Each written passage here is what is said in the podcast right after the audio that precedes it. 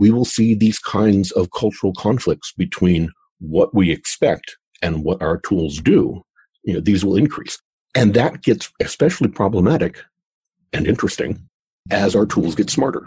So we have an AI, you know, we have a robot, we have something that is interactive and learns. What is it learning to do? What have we told it implicitly or otherwise what it should learn to do? And so there are plenty of, there are plenty of examples of AI systems that are learning the wrong thing. You may recall a couple of years ago, Microsoft had something, uh, uh, a Twitter bot named Tay. Tay tweets, and it was uh, it was essentially it was a learning system put on Twitter to be able to interact with people and learn from you know the broader internet community. And within 24 hours, Tay had learned how to be a racist, how to be a neo-Nazi, and how to be a, an avid Trump supporter. I, I, think that things are going to get a lot worse before they get better. But the things, you know, the, the tools and the ideas that we have, the end of the century could be just near utopia if we can get through the first half of the century. Today we have a special bonus episode. Today's episode is coming from my new Fringe FM podcast, where we explore the edges of human understanding. TED level conversations with TED level speakers, but extended. So I always love TED. You get to hear some of the smartest and most influential and innovative minds in the world. Now we're expanding upon these five to 10 minute conversations and going into a full hour, diving into genetics, space, AI, and the future of humanity. It's very interesting looking into the fringe technologies, especially when it applies to possibly investing in some of the transformational tech of the future. If you're interested, like this episode, go to fringe.fm or fringe.fm slash iTunes or slash Stitcher. You can find the podcast there and be sure to subscribe. You won't be getting these in your regular feed after the first couple of episodes. Just doing this to make sure that if you really are interested in learning more about the, the sci-fi tech of the future, really where we are headed as a, a species and really where you should be looking as an angel investor or VC, then fringe.fm. Go there, subscribe, subscribe on iTunes, leave a review if you like it. Again, in any of your podcast players, just search for Fringe FM all one word, and you should be able to find the show. And now, without further ado, let's jump into it. Welcome to Fringe FM, the podcast that explores the edges of human understanding and looks at the technologies, trends, and societal norms shaping our collective future. Here, the world's top minds share their insights and predictions on the convergence, direction, and ethics of exponential technologies transforming life as we know it. You can learn more and stay up to date at fringe.fm.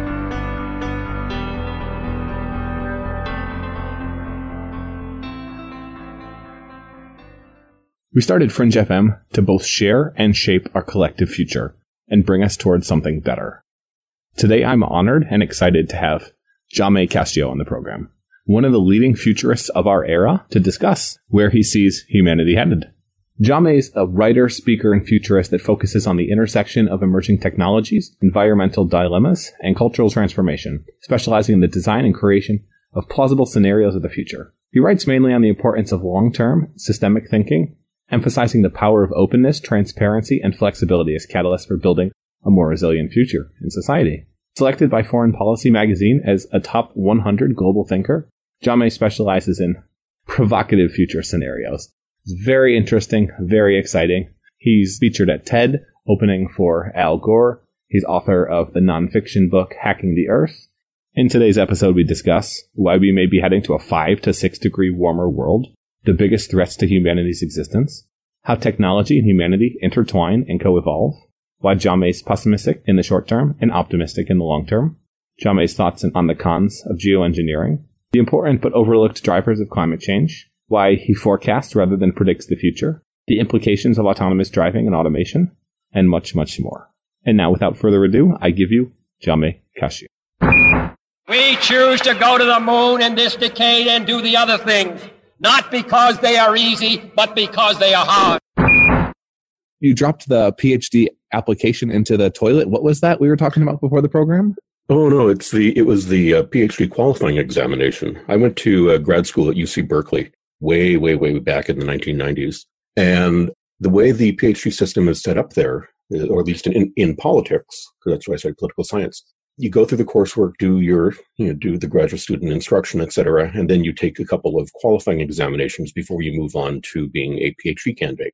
And in 1990, 1991, I think. I was doing my, well, to give you a sense of the, of the date, I was doing the Soviet and Eastern Europe qualifying exam. And the way these exams are set up, you, they basically lock you in a room, uh, in one of the, one professor's office and for the whole day. And they give you a, bu- a bunch of questions and you write out the answers. Way back in those dark ages, most people did it by hand.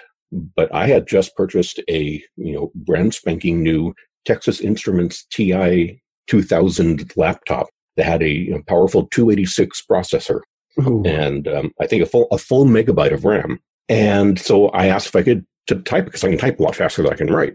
And they said sure. You know, what I would have to do is uh, print it out at the end and still turn in a hard copy. That's fine. And so I did the exam on the computer and you know, I'm I'm smart. So I said, well, you know, if the computer crashes halfway through, and th- then I'm hosed. So this way, instead, I'm going to save my exam to the floppy disk rather than to the hard drive. So that if the computer crashes, I can just take the floppy, print out what I've done, and finish by hand. Yeah, I'm a smart guy. So, you know, fortunately, the, the machine didn't crash at all. And I had been drinking a lot of coffee for the whole day. And so on my way to the computer lab to print out my exam, I stopped in the men's room. Now, this was California in the early 90s, definitely drought season. And so I go to the urinal, put my floppy disk on the shelf above the urinal, do my business, don't flush because, you know, drought. Reach up and rather than grabbing the disk fully, I n- knock it and I can just see, still see it in slow motion, the flipping of the disk as it goes splash into the urinal. Pull it out. And, you know, in filmmaking, there is something referred to as the Dutch angle. I don't know if you ever watched the old, old Batman TV show when in the villain's lair, suddenly everything is, uh, it's tilted. That's the way things looked for me. Suddenly the entire restroom was tilted and I couldn't believe that this was happening. I grab a towel, I, you know, paper towel. I, I take this. What am I going to do? I walk to the to the computer lab, grab the computer tech guy, take him back to his office, explain what happens, and after he stops laughing, he says, "Okay, well, let's see what we can do to, to, to rescue this." Puts the disk in, it's dead. We go through a number of minutes of you know trying to recover any kind of data, even taking the magnetic media out of the shell and putting it into a new shell. Nothing. It's a dead parrot. It's pining for the fjords. And Unfortunately, I was using WordPerfect, a DOS word processor that would delete. It had backup file, but it would delete it when you quit the program, because of course. So I've told a few people, I go to the, the head of the department and I explained what happened. And he said, well, you know, after he stops laughing, he says, well, you know, sorry, you're just going to take the exam all over again next semester. so my, uh, the woman who is now my wife was working at UC Berkeley at the time. And I went to her at the end of the day explain what happened. She did not laugh. What she said was, it's really too bad that you can't recover the backup file, which I wasn't aware of at that point that there was a backup file. And I had just installed the new version of DOS that had an undelete feature. So I ran that, found a 97% complete version of the exam, ran with the laptop to the department, got an extra 15 minutes to finish it up, print it out, turn it in, and I passed. So I had a, a couple of epiphanies that arose from that story. The first was marry this woman. And the second was no matter how many backups you think you have, make another. So I have become a belt and suspenders and staples and uh, and glue kind of guy for backups. I think my, my current setup is I have two separate backup hard drives back up to the, back up to the cloud, and I replicate my main computer on on a couple of different laptops as well. So I'm not losing my stuff. And thus, but uh, yeah, that was that was my fun story of uh, you know entering the digital age in grad school. I imagine that set you up you see how terrible the technology is, and that inspired you to go bigger, to go further? Hey, Matt here. Pay close attention to Jamais's story. Someone who overcame incredible challenges to pursue a PhD program and some of the problems that it illustrates with our existing educational structure. Oh no, it, it's um. Well, here's the funny thing: is I actually don't have my doctorate because in 90, you know, after I passed all of my qualifying exams, I actually wanted to write a dissertation in political science on the role of emerging technologies on political power, on international political power, which, you know, at this point seems like a completely sensible topic. I could not get a committee. I didn't, you know, there were some people who were saying, well, that's, that's too speculative. And some people saying, well, no, that's, that's uh, too historical. So I actually walked away from the program eventually because I wanted to write about how, you know, the social and political impacts of technology or how technology affects society and politics. And, you know, UC Berkeley at the time wasn't ready for that. And, uh, so that's the direction my, my uh, career has eventually taken. And I think I'm actually in a better position now than I would have been if I had stuck through and written something on the global textile trade regime just to get a PhD. So it's not so much that I see technology as being a big risky, a big, big dangerous monster you know, looming over us as I recognize both intellectually and viscerally that the tools that we make have um, a social impact, a political impact, and affect our behavior in unexpected ways. And we can't think of them solely as devices, solely as toys and tools, that they are actually cultural artifacts as much as they are, you know, technological devices. And perhaps even cultural drivers, especially that's prevalent today. If you look at the rise of social media, the rise of mobile computing, and as we get into IoT and more complicated terrain, it gets even more complex. How do you how do you forecast forward? Where do you see us headed? We're doomed. We're absolutely doomed. That's great with your voice because you've got the perfect voice to say doom. We are doomed. I had a bizarre experience once. Uh, you know who uh, Wil Wheaton is? Uh, he, yes. he, uh, he and a few, uh, Paul and Storm and a few other folks, uh, Adam Savage from Mythbusters used to have a show, that stage show they would do called, well, I'm blanking on what it's called, W00tstock. And uh, one year they're in San Francisco, and I, have known Wil for a few years, and he said, "Hey, one of our speakers dropped. Do you want to come and be be part of W00tstock?" And you know, you don't say no to something like that. So I did up a whole routine, a 15, 20 minute talk slash routine on the end of the world, and this was done at the San Francisco, some big uh, San Francisco. Oh, let's see if I can figure this out. Basically, a big, a big San Francisco performance hall. Yeah, held like a thousand people or more, and uh, I got the entire audience to shout doomed at the same time. I think it's the highlight of my career. Sorry, I, I, I tend to go off on tangents, so just fair warning. No, fair warning is perfectly fine. That's where the interesting stuff lies. So, where do I see this going? To actually prefaces this by saying that I don't make predictions, and most futurists that I, that uh, work in this field these days steer very wide away from the term prediction. I do forecasts, I do scenarios because ultimately I know I'm going to be wrong. That whatever I come up with as a vision of the future is going to be wrong in important ways. But my goal is to be usefully wrong.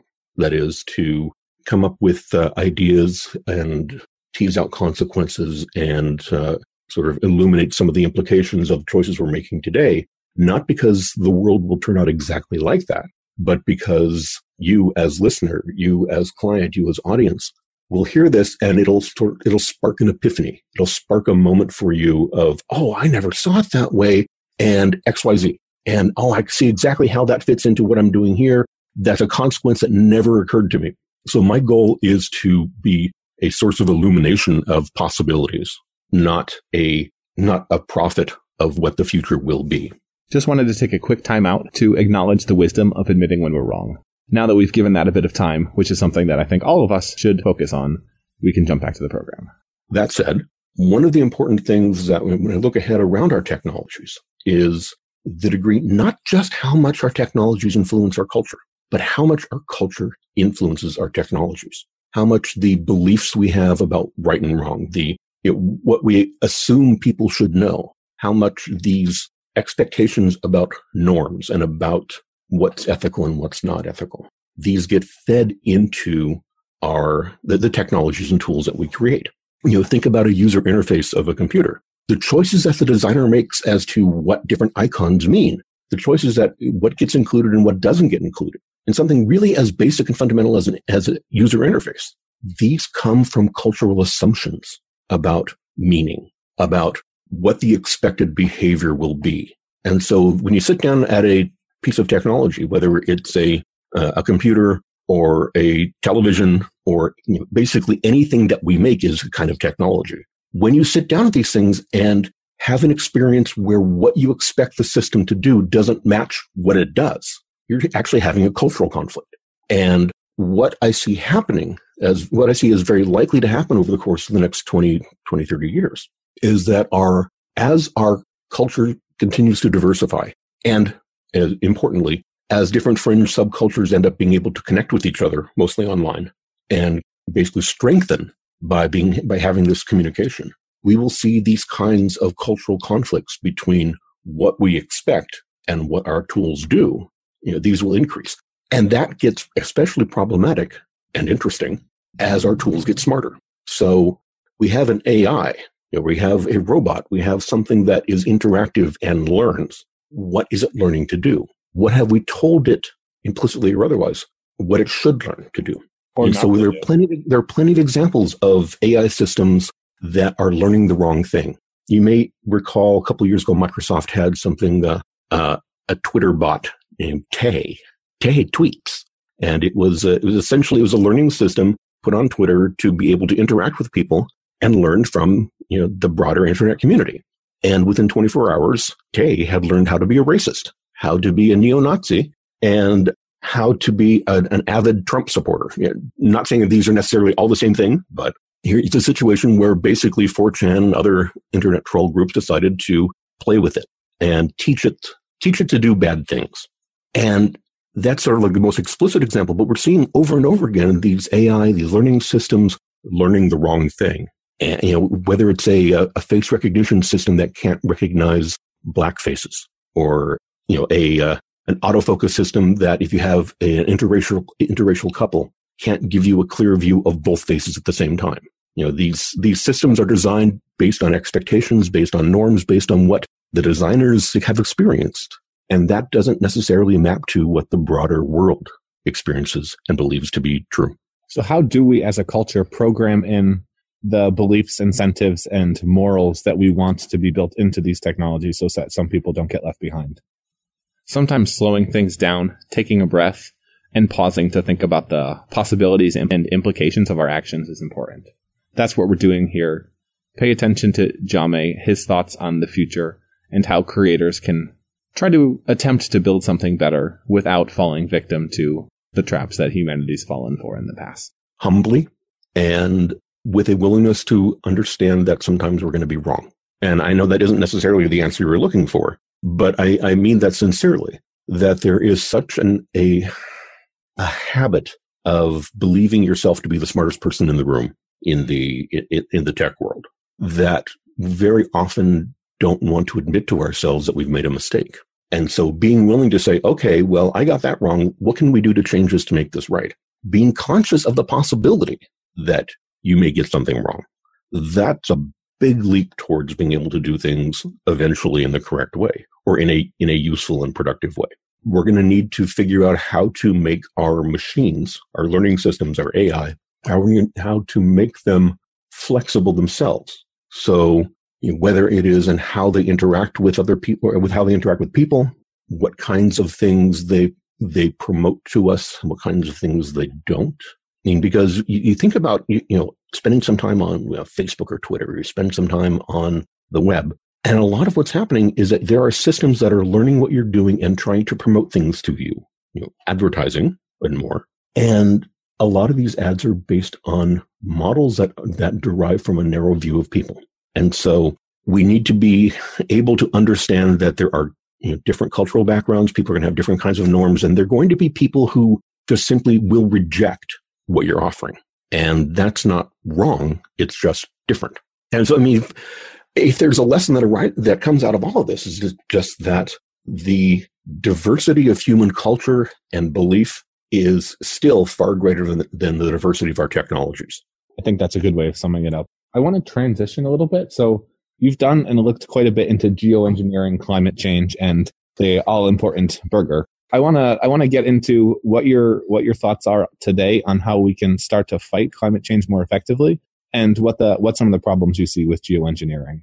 Okay, uh, that's how to fight climate change effectively. Start doing something about it 25 years ago. Yeah, absent that, uh, a focus on energy efficiency and moving away from fossil fuels, that's going to be a critical part of all of it. You know, one of the things that I wrote about ooh, over 10 years ago that got a little bit of attention was I calculated the carbon footprint of a cheeseburger. And that was because at the time that was the beginning of the con- the notion of carbon markets and how you have different industries trading, you know, uh, allowances for certain amounts of uh, CO2 emissions. And there was pricing made on how, you know, how many thousand euros per ton per metric ton of carbon, et cetera. And so I wondered, okay, well, that's, that's fine at the, at the industrial level, but what about the personal level? What is the, what kind of carbon tax should I pay on something prosaic like a burger? Before we jump to the answer, why don't you think about it for a bit? How much carbon emissions do you think go into an average everyday cheeseburger you grab at McDonald's or Burger King? Think about it. Write it down. And then we'll see how close your answer is to what Jamais says. And so I started digging through all these numbers and it turns out that when you include everything about the production of a of a cheeseburger, including the the methane farts from the cattle, which turns out to be a really big issue, mm-hmm. what you end up with is about four and a half kilograms of CO2 equivalent per quarter pound burger. And okay, what does that mean? Is that a lot? Is that a little? Well, in terms of tax, that would be a fraction of a penny based on carbon carbon prices at the time. But because we eat so many burgers in the US every year, the total CO2 equivalent footprint from all of the burgers that we've that we uh, consume, something it turns out to be something like 200 million metric tons of CO2 equivalent. Just to put that in perspective for you guys, that's the same weight as 181 million Boeing 747s. 181 million Boeing 747s. That is a lot of carbon emissions. And it's been a while, so the number may, may be off a bit, but it's a, it's a very large number. And it turns out that it's actually greater than the total carbon footprint of the emissions of all of the SUVs on the road. Okay. So laying that out there as, okay, this is an interesting data point.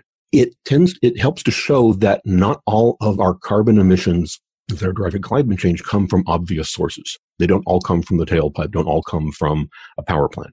That there are things that have a climate impact that are completely unexpected. And so, you know, one of the best things you can do to, to fight carbon change, climate change yourself, stop eating burgers, stop eating meat. And a lot of people aren't going to like that, but you know, you asked. In terms of geoengineering, uh, for those of you, for those of the audience who are not familiar with the concept, geoengineering is the idea of intentionally changing global geophysical systems in order to reduce the harmful impact of atmospheric CO2. And that can be done through uh, what's called carbon dioxide removal, which is, as the name suggests, pulling CO2 out of the air, usually with trees or genetically engineered trees or with you know, algae blooms in the oceans. And that takes a long time, but it's probably a good thing. And the other is sol- solar radiation management, that is blocking a small percentage of incoming sunlight. And that's the kind of thing that you might once have seen parodied as a giant mirror in space. Futurama did a great episode about that. But what, the way it's done now, or the way it's talked about being done now, is through some kind of particulate matter put into very high altitudes, put into the stratosphere to block out something like 3% of incoming sunlight. Now, what that would do is hold down temperatures. Because, and we see this happening. We know that when a volcano goes off, that it actually tends to hold down temperatures for a, a short amount of time. So when Mount Pinatubo, one of the biggest eruptions we've had in recent, in recent decades, when Mount Pinatubo erupted, that actually held temperatures down by about a degree uh, for about a year. So if you do something like that, if you pump uh, literally gigatons of sulfur dioxide precursors into the stratosphere, there's a possibility of holding temperatures down. That's appealing to some people. Now, it doesn't do anything about carbon. So carbon keeps accumulating in the atmosphere. And all of the side effects of, of uh, carbon intensity, such as ocean, you know, ocean acidification, a number of other things, all that continue, all these continue. So you're not actually solving anything. You're just basically putting a tourniquet on the wound. I mean, a tourniquet is not something that you want to use except unless it's a desperate, a, desperate moment. And that the same can be said about geoengineering, solar radiation management geoengineering. If the choice is between a horrible, horrible fate and doing something just abysmally dangerous, like putting gigatons of sulfur into this into the stratosphere and having to continue to do that going forward for decades or more, then you know there will be some situations that are simply so desperate that people will decide to do something dangerous because the alternative is death. And so that is the you know that's what we're facing with geoengineering as a possibility that it's a really stupid thing that we may end up having to do because we aren't getting carbon we aren't reducing our carbon uh, emissions nearly fast enough and we're very likely moving towards a world where you know uh, it's going to be more than a two degree increase in temperatures. It's going to be closer to five or six.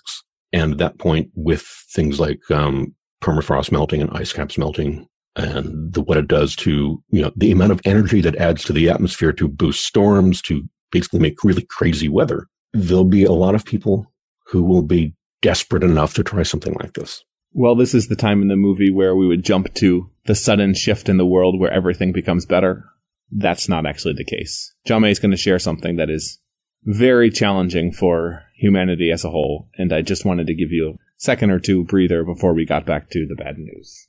Now, here's the thing that is the most complex, arguably frustrating, and certainly uh, for me, the most worrisome about these kinds of climate issues going forward. And that's climate is what's known as a hysteretic system. That is, there's a lot of lag between cause and effect. So the warming, the climate effects, the global warming effects we're seeing today actually is a consequence of carbon put into the atmosphere back in the 60s and 70s. We could stop put, putting any additional carbon into the atmosphere right this very second. Just stop globally. And we would still see decades of warming because of you know, the embedded carbon in the atmosphere already, the effects that has, what's known as ocean thermal inertia, the heat coming from the ocean that we've been putting into the ocean. And so you think about that. Okay, there's still going to be, still being, there will be decades of warning, warming even after we stop doing, putting any carbon into the atmosphere. So think about that not as a technical problem, although it's a technical problem, not as an ecological problem, although it's an ecological problem. Think of it as a political problem. So there you are. You are a leader. You managed to convince your country to make a radical change to its economy, radical change to human behavior, for people to stop eating meat, for people to adopt electric vehicles or buses or walks or, or bicycles or just walk, and nothing gets better. You've had, you know, people have been kicking and screaming. Some people really love it. Some people hate it. But you've made, you managed to make this global change and nothing gets better. How do you think people are going to respond to that? Even if you explain to them, no, no, no, that's, that, that's fine. It's not going to get better for until your kid's generation. But by the time your kids are adults, then it'll, it'll be starting to get better. There's going to be a, a lot of anger about that. There'll be a lot of people saying, Hey, Fox News was right the whole time. This is all a big conspiracy to get us to be commies or whatever. There will be a lot of political anger about something that is a geophysical process that we have no, we have no control over that. Climate's going to be a hysteretic process no matter what we do. And that's only so, one side of the coin. You're also looking at multiple countries. If someone else is working exactly. towards improvement and I'm not, then I get short term benefits. And there's all of the game theory that plays into that. Right, right, exactly. And that's also where geoengineering starts to, you know, that's another complexity of geoengineering is who, who decides what the target temperature is? Who decides who controls this? Because it doesn't take a global, it doesn't take global cooperation to engage in solar radiation management geoengineering. It just takes a moderate size airplane fleet. Uh, so you could, uh, you know, arguably Belgium could do this. Certainly Google would have the resources to do this. This is not something that requires the United Nations. It just requires one relatively wealthy company or one reasonably well-off country. And, you know, at that point, how do you stop it? If somebody decides to do this, if, if China decides to do this and the US says, hey, you know, doing this seems to be affecting our, our agriculture in unpleasant ways. Or yeah, you may be you know, maybe cutting temp- holding down temperatures, but it's actually triggering a massive drought in India. Who controls? Who decides to say no, or who decides to say, yeah, we're going to keep doing this because sorry, we need to we need to hold temperatures down. We need to deal with this. We need to take this action because it benefits us and doesn't. And if it doesn't benefit you, well, tough cookies. Got to carry the biggest uh, the biggest rock or whatever the term is Teddy Roosevelt had which is a yeah. very dangerous game to play. Indeed. So, welcome to the future. You've described yourself previously as a natural pessimist. What are you optimistic about? My impending death. No, uh, uh, actually, I'm a I'm a long term optimist, short term pessimist. I, I think that things are going to get a lot worse before they get better. But the things, you know, the, the tools and the ideas that we have, the end of the century could be just near utopia if we can get through the first half of the century. You know, because of the kinds of tools that are in development, the kinds of things that we know how to do already, the changes that we can make in terms of economies, the changes we can make in terms of uh, inequalities, there's there's so much that we can do to make the world better, and we know how to do it. That you know, if we can get through this massive shock of the first half of the 21st century, there's a very real possibility, and I think it's in us to actually make the world a wonderful place for just about everybody. Is this the uh, Fermi uh, so filter? I do think. I'm sorry. Is this the Fermi filter? Oh no, that, that that's an entirely separate thing. Although I, I wouldn't be surprised. I wouldn't be shocked to learn that, that that was what we're talking about. But no, I'm just talking in terms of what humans can do to ourselves and to the planet, and what we have the potential to do. You know, we have a there is a very real possibility that we can we can kill ourselves. But there's also a very real possibility that we can make the world better. That the thing is, it's just going to take some time. I'm not going to see it. You may not see it, but you know, my uh, nieces and nephews probably will. I get very different you know, time scales from people. What what three technologies are you most excited or promise find most promising today or within the next Chris, 15 years? CRISPR. CRISPR, I think, is going to be utterly revolutionary you know, as we start figuring out exactly what we can do and what we can't do with this ability to essentially treat genetics like a word processor. The potential there is for you know healthcare improvements, the potential there for climate improvements. I'm really optimistic about what can be done to eliminate horrible, horrible diseases using a tool like CRISPR. Uh, I'm also optimistic, long-term optimistic about the role of automation. You know, and setting aside any questions about singularities and self-aware machines and all that, simply the the increasing complexity and power of automated systems to do tedious work. You know, I, I think that one of the one of the hallmarks of the of the near utopia at the end of the 21st century that I think is a distinct possibility will be that humans do very little work and do a lot of art. Imagine all the people living for That basically, you, you know about Burning Man, the Burning Man festival? Of course. And uh, if you think about it, if you've ever been, you know, the Burning Man is essentially, you know, nearly a week of people making art, taking drugs, having sex. And imagine that as the future, that we have machines to do all the work, machines to do the tedious stuff, and humans are free to make art and have fun, however they want to think about fun. And maybe it's getting immersed in a video game system. Maybe it is just, you know, having sex with all sorts of wonderful sex robots or whatever. Really, honestly, whatever that that I think is a very plausible future for 80 years from now. And in many ways, the hardest thing about getting there will be getting over the hump of feeling like it's wrong. It's not going to be that it'll be difficult to do. It's going to be difficult to accept for pe- especially for people who grew up thinking that, you know, work is how you define yourself and, you know, being sober and, and calm is the right way to live uh, the Protestant work ethic in the U.S. On the flip side, though, yes. there's so there, there's the argument that a lot of people have that marijuana is a much a much safer drug than alcohol, and all pretty much all studies, etc.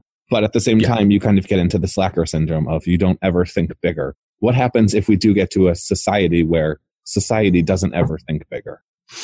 Society doesn't ever think better, bigger here's here's the dirty little secret most people are slackers and whether they are slackers but they work or slackers but they raise their kids very few people in our society and i mean that not just in the united states but globally very few people actually think big about the future and i don't expect that to change if we're so if we're looking at the 2099 and uh, you have a lot of people who are taking you know, doing the latest the latest drugs and having all sorts of crazy sex and making a lot of really interesting art and playing a lot of video games, there will still be a percentage of people who find themselves inspired to think big.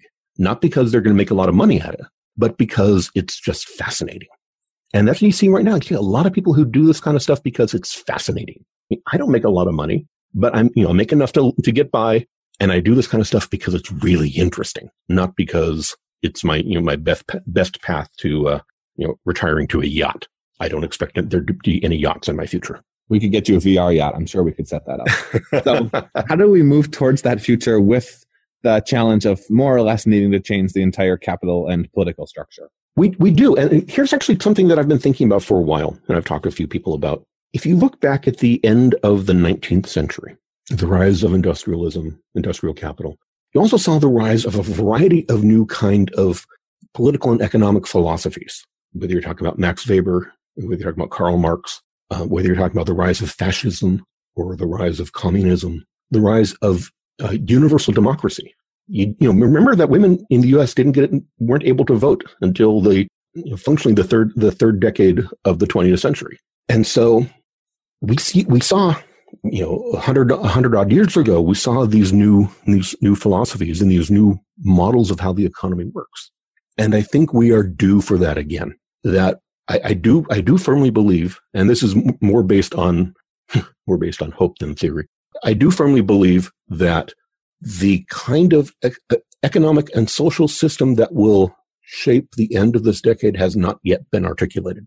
I like how Jamais said, I do firmly believe, and this is more based on hope than based on theory, that we are moving towards a better world. I like the Freudian slip here because you can see, even with long term inherent optimism, there are challenges and issues that need to be overcome, and seemingly insurmountable obstacles. Part of the purpose of Fringe FM is to push others to go for that 10x, try to create something bigger and better. And while we don't know that we're going to make it, the best we can do is try. Now back to Jamais and a little bit of sex, drugs, and rock and roll. That we have not yet designed or come up with or reified the, the economic and political structure that will be relevant to the, a fully digital, fully virtual, you know, fully automated world you know, we are still in the early 21st century living based on rules that were that people came up with in the 19th century. And so that needs to change. And it will I, i'm fairly convinced that it will change. I just can't tell you what it will be yet. It will look really different. People you know it's always a fun game to say okay you take somebody from you know 20 years ago 50 years ago 100 years ago and drop them into the present day. What would they find surprising? And a lot of what people would find surprising from you know 50 or 100 years ago would be around social changes. Yeah, the technology would be you know would be confusing at first, but cars are cars. And if you saw a phone in your home, you could understand that okay, yes, now in this future you carry your phone with you. But the kinds of changes that they wouldn't expect to see with things like how come women are wearing trousers? You know, how come the people of different ethnicities are interacting with each other as if they're all equal? You know, these kinds of social changes would be really startling. Now, if you look back at say pull somebody out of the the 18th century, somebody from the founding of the U.S. or from the French Revolution, and drop them into the present, it would be that nothing would make sense. Not just why are women wearing trousers and you know why are there black people, and not just the the technologies, but how people are interacting with each other. What is this is not what commerce means. This is not what politics means. The the democracy of the founding of the of the United States of America is very different from the democracy of the present and would be, and what we have today would be very confusing to somebody from 250 years ago. And I think that looking ahead, what people have, what people will have in the year 2099 would be very confusing to somebody from today because of social roles, because of different kinds of, you know, whether you're talking about sexual or, or interpersonal behavior, you know, what, what does, what, what does politics look like? You know, is it a democracy if just, and this is just a, an example of people have talk, talked about. Is it still a democracy if your leaders are picked randomly? Everyone is a participant, but you don't actually vote. What you do is is uh, you, you, it just randomly pulls people, and you have that responsibility. You know, is democracy defined by a, a general vote, or is it defined by something else? And so, you know, it's this is part of what is exciting to me about foresight work, about futurism. Is it's just trying to imagine a very, very different world not simply because the tools are different, but because people are different. Because how we define ourselves, how we define our behavior, what we accept as normal, we very, very different. And that is fascinating to me. What's your favorite sci-fi book, author, or series? I imagine there have been some very influential ones for you. Um, the two that leap to mind uh, is you know, the first is the the Culture series by Iain Banks, who died a couple years ago, unfortunately the culture series, science fiction series, set far flung future, galaxy wide um, uh, society where AI and people live side by side and relate with each other in really weird and interesting ways. And to me, it's one of the better articulations of what a fully post scarcity near utopian future could look like, where people do things because they're interesting and don't have to worry about how do I, you know, how do I pay for my health care or, you know, where do I live? It's, it's all there and easy to access. And you then can live your life doing really interesting shit rather than trying to just knuckle down and pay your mortgage. Uh, and, the stories are really, are really interesting and provocative. Uh, you know, one of my favorites is, you know, the story essentially is that you, the way the society punishes people who commit crimes is they create a, a digital copy of the person's mind and subject that digital copy to you know, essentially hell that you are punished forever. The digital version of you is being punished forever. That digital version of you that thinks it's you, that has all of your beliefs, has all of your sensitivities, has all of your memories, is being punished forever. And okay, that actually is a really fascinating idea. I mean, is it something that we would, how would we think about that? How would, what would we, would we find that offensive? Would we find that compelling? Would we just laugh? I mean, what's the, you know, so uh, Iain Banks wrote some really provocative and interesting stories. The other author that I would suggest, the other series, is it's actually a comic book that it, the, the run is over, so you can actually get a collections of the entire thing. Transmetropolitan by Warren Ellis, the writer, and Darick Robertson, the artist. Transmetropolitan is a story of a journalist in a un, unspecified future running up against a corrupt government in a world of transhuman technologies and nanotech and you know, invasive social media and really weird genetic engineered food. I mean, think about that for a second. If you can actually create uh, lab grown meat where you take a cell and, and basically nurture it and you can create any kind of meat from a core cell. And people are doing that with beef. People are doing it with you know, other kinds of, of conventional food meats. There's nothing to prevent you from making a human burger that doesn't require injuring know, any person. But you could create human meat. And, that's the kind of thing that shows up in this kind of transmetropolitan society. It's just whatever kind of weird future you can imagine probably happening there. And if the culture books are really, you know, for me, the best articulation of what a post scarcity society looks like, Transmetropolitan is for me one of the best articulations of just how weird the future is probably going to be. Like a Black Mirror. Except Black Mirror, imagine a Black Mirror without the overweening uh, pessimism. Yeah, things are pretty screwed up, but people in these futures don't see them as screwed up. People in, the, in this future, yeah, we deal with it. Yeah, hmm. it's, you know, things worse. are corrupt and things are, are messed up, but hey, there's some really cool stuff happening too. And whereas Black Mirror, in the episodes that I've seen, tends, you know, the people there tend to recognize the dystopian aspects.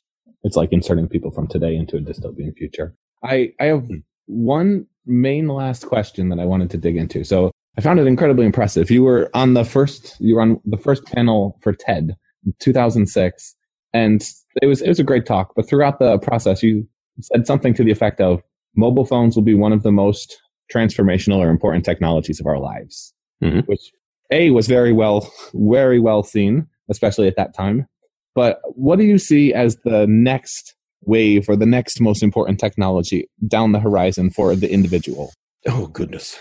Well, just to, to quickly clarify with regards to TED. So this TED has been going on for a while. And so TED 2006 was, it, that was my first time there, but uh, it's been going on for a while and that was actually a really interesting situation. The the people behind TED had been uh, had, had been a funder for the website that a colleague of mine had started and was had been writing for called worldchanging.com.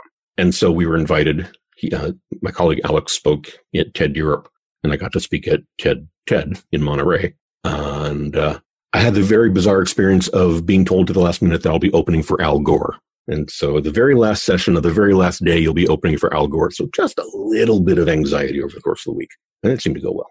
What technologies will be most important going forward or looking ahead?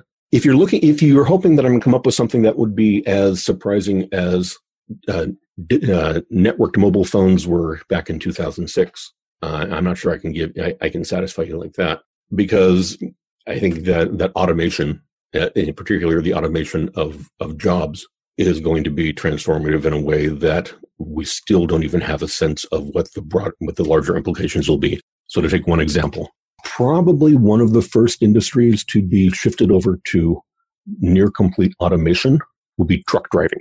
Whoa, time out. You think you've heard the story before? You haven't.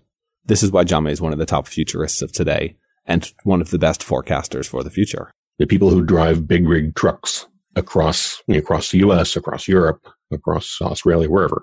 People who do these kinds of long haul trucking, there are all sorts of regulations to basically prevent them from from uh, spending too much time driving or to to keep themselves awake with drugs or whatever. And so we have all these regulations on trucks that are based on the fragility of the human body.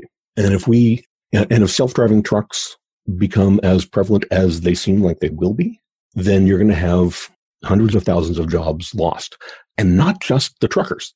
Think about if you're familiar at all with long haul trucking in the US, you know that there are truck stops all over the place.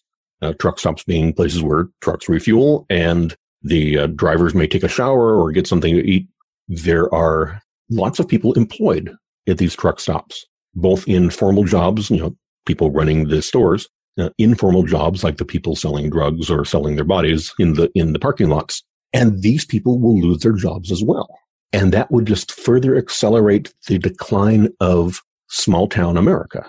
And I suspect that there are there are similar kinds of structures in Europe, in Australia, and these these same kinds of the same kind of result will happen there of the economies that have grown up around a particular kind of industrial behavior will evaporate and we're going to see that happen time and again around jobs being automated and one of the interesting implications of all this is that the jobs that are most likely to survive the jobs that are, you, you can get and will probably still be around in 20 30 50 years are the jobs that are most based on empathy. So you, you can have a, if you have a robot that can comfort a crying five year old, then you've hit the singularity and all bets are off. But in the time, for now, you can have automated systems do a pretty decent job of, or a comparatively decent job of teaching at the university level, or at least educating at the university level. But that's not going to work for kindergarten. Surgery is already a heavily automated process, and that's only going to increase. But you're not going to replace a nurse with a uh, with a robot because a nursing job is heavily heavily based on empathy. And you can sort of go across the spectrum of of work where you see that there's one kind of job that probably can be automated, you know, replaced with a machine learning system or whatnot. And then a related job that is so heavily driven by empathy that it's not going to be machine replaceable anytime soon. You know, somebody who is a fashion designer replaceable, somebody who is a hairdresser probably not replaceable. And what you'll see as a consistent part of this is that most of these empathy driven jobs are traditionally or conventionally performed by women, school teachers, nurses, hairdressers, et cetera, et cetera, et cetera. These jobs that are heavily empathy based are heavily pink collar. And so if we're moving into a society where all these kinds of industrial and knowledge based uh, rote jobs, you know, like lawyer, are increasingly becoming automated, are increasingly being mechanized or machine learned away, the jobs that will, that remain are the jobs that have been performed by women. What does that do to gender roles? What does that do to how different, how people um, perceive themselves? Will these suddenly become male jobs? And that's happened before. When you first had the advent of digital computer computing systems back in the uh, uh, post World War II era, computer programming was a woman's job. Most computer programmers in the 19, in the late 40s into the 50s were women. And when that changed, when the perception of the value of that role changed, suddenly these became men's jobs. And so you saw this really radical shift away from something being considered a woman's job being something considered a man's job. And so there is a very real possibility that you look ahead in 20 years, 30 years, jobs that we have in the you know, historically or in recent history considered to be female would become men's jobs because that, you know, that's the role of the male. That I don't think that's that is going to happen, but it's a possibility. You know, it could very well be that there is a complete disruption of the role of the the breadwinner for a family, or I mean, there's just really all sorts of interesting questions that arise from this. And so when I look at automation, I'm not just looking at the future of you know robot butlers, or or even just or even the future of robot taxi drivers. I'm looking at what does it mean to how we perceive ourselves what does it mean to the roles that we that we have been that have been embedded in our minds and our uh, and our cultures for decades or centuries? Because these get changed. Because as you know, so as we have this cycle, we have this cycle of culture affecting the norms and the the meaning of our technologies, and these new technologies affecting how our cultures express themselves. And this ongoing process that is fascinating and terrifying and enormously important to keep to keep an eye on and rapidly accelerating. I know and we've, rapidly accelerating. We've had you on for a while, Jamais. I have one last question. That's what would you like sure. to leave people with and ask a challenge, a problem to tackle? What do you think, or what would you like to leave our listeners with today? I would like to ask people to ask themselves what what can they do so that the world around them is better in 10 years? And not, so not just what they can do to make things better tomorrow, but what can they do in their lives that they believe will make the world better in a decade. So something slow, something big, something relentless. What kind of changes can they make to their behavior? What kind of changes can they make to their physical environment? What can they do differently that they believe will make the world a better place in a decade. And that's what I'd ask like people to think about. And I'd add on to that. It's really not too hard to 10x your goal. You only have to think slightly differently. So I would say let's look at 10xing what you can do. There you go. Jamais, thanks for coming on. Where's the best place for people to find you online? Uh, openthefuture.com. Uh, that has uh, archives of stuff I've written and videos of talks I've given and interviews and the like, and um, has all sorts of contact information. I'm I'm pretty a pretty regular user of Twitter, and that's uh, at Cascio C A S C I O. And uh, yeah, I'm I'm happy to talk. I'm pretty open online, and I'm uh, happy to engage in conversation. And thank you for having me as a part of this, Matt. And clearly very knowledgeable and interesting. Thanks for coming. It was a lot of fun. thank you. If you want more of Fringe FM, you can subscribe to the podcast on iTunes or go to fringe.fm, where you'll find tons of audio and video interviews with leaders in the fields of genetics, cryptocurrency, longevity, AI, space, VR, and much, much more. And you can follow me on Twitter at It's Matt Ward. If you enjoyed the show, please leave a quick review in iTunes to help more people discover Fringe FM.